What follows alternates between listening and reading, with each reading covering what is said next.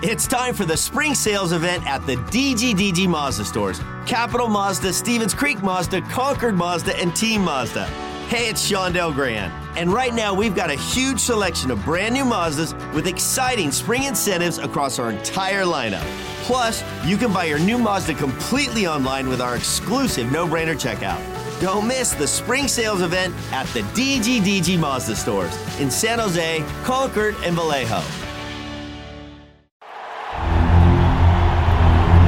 It's time for the Sharks Morning Skate with all the latest on San Jose Sharks hockey. We're on the road again in Florida. The San Jose Sharks here at Amerant Bank Arena. Another new name for the same building that the, the Florida Panthers went to the Stanley Cup final in last year. Ended up uh, losing that to the Vegas Golden Knights.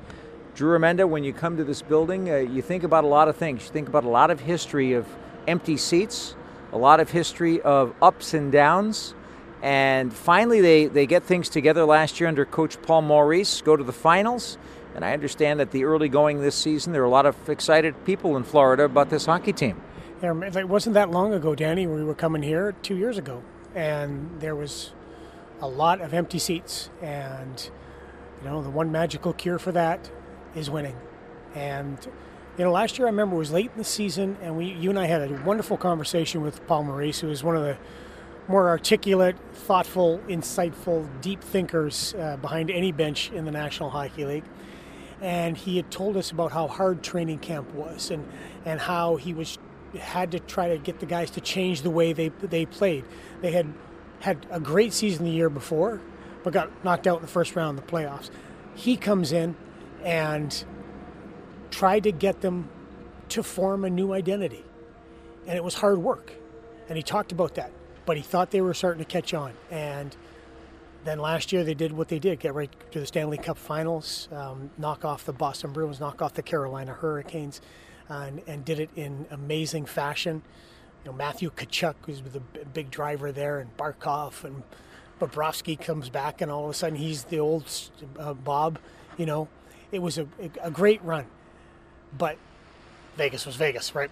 But when you look at what the the template they have set, you know, we've talked about that before. That foundation they've built. Maybe this is the start of years of success for the Florida Panthers. Well, what I'm looking at is what he was talking about this morning, and that is the Florida Panthers are an unbelievable practice team. That they work very, very hard in practice. That's really spearheaded by Alexander Barkov, who, in my opinion, is one of the most interesting players to watch in the NHL. He's sort of the Eastern Conference's version of Anze Kopitar. Size, can do everything in all three zones, always in position, always doing the right thing on the ice. Just a real superstar player. But that's the, the basis of, of actually becoming a really good team when it really, really matters. And I want to swing that back to the San Jose Sharks because yesterday David Quinn had them in an hour and 12 minute practice session that uh, started off a little bit slowly. You and I were looking at each yeah. other, but all of a sudden things started to click a little bit. And it kind of reminds me of that Chelsea Piers practice uh, a year ago when the Sharks were 0 5 to start the year, and they ended up getting their first victory against the New York Rangers. Now, I'm not saying that history is all set up to repeat itself perfectly, but um, don't you think that, that with the progress that we have seen amidst the, the, lack of winning, that the Sharks are poised to at least be in finally in a position where they can do something? Yeah, my my only concern is that David was driving most of that. David Quinn was driving most of that hard work practice. He had to, as you, we heard him bark a few times, trying to get the guys to pick up their pace and get things going, especially after that first drill. And um, by the sounds of it Paul, from Paul Maurice, that he's got his players driving that. You know, the players are the guys that are going. Let's we got we got to go. We got to go. We got to pick up our pace. Now, David has talked to that uh, that issue with us. That initially, in order to form that identity, which is so important, identity is that you know it, any changes becomes the style in which you play. It's it's how you prepare. It's how you approach every practice. It's how you approach every game. It's how you do for rest. It's what you do for nutrition. That that's the identity. Some call it culture. I like identity. And um, when that forms and when the players take over, then you become something more powerful than you know tw- just 23 guys. You mean when the coach stops coaching When the coach- effectively? when it when he becomes less important. It, it can't always be about the guy behind the bench. And David talked to it. He, that initially he's going to have to push new guys, new system, or new players, a lot of new players, lots of things happening. So he's going to initially push, and then the players have to eventually take that over. So last game, let's talk about this one so-called incident involving goaltender Mackenzie Blackwood. Right. And after the game, Tomas Hertl pushed the envelope a little bit. He wasn't the only one, but the essence of the discussion was that there was a disappointment in the locker room because nobody stood up for the goaltender at that particular moment. My question is, well, whoever's asking that question, why didn't you do it? Exactly. But but the but the other part is is this uh, I don't, I don't want to say it's manufactured, but is this a, a way to kind of push the envelope? Because was that kind of making a mountain out of was kind of a molehill? I think it is making a mountain out of a molehill. I do. But but, you're right. It's manufactured by.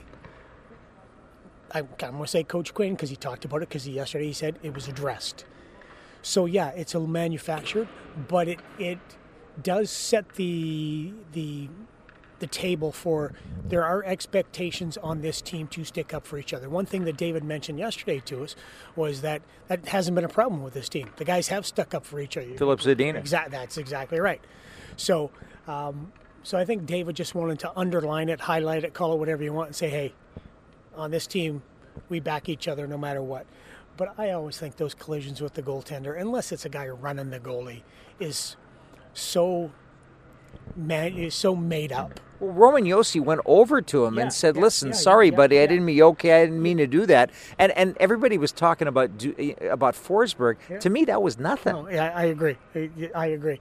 Um, and and Yossi wasn't didn't run through the crease No. and, and take his legs out or give him an elbow or anything. He was taking the puck to the net. So I I do think it's a little mountain out of a molehill, but it was a, I think it was a smart coaching move by David to take that opportunity to remind the, the, the players, hey, we are San Jose Sharks here.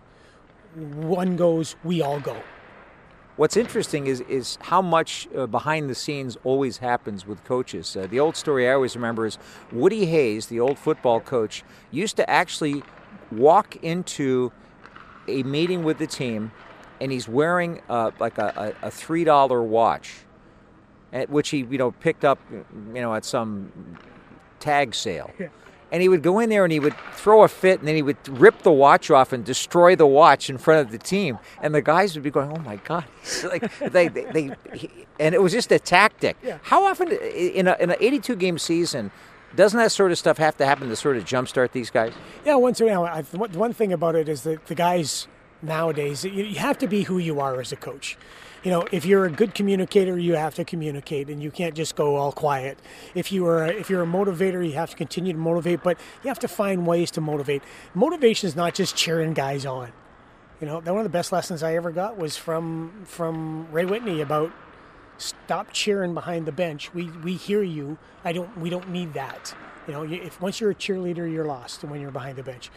You have to. Motivation is finding what makes each guy tick. Right, finding what each guy what what drives them. What's what's there's that one guy who talks to all NFL teams. I can't remember his name, but he asks, "What's your why?"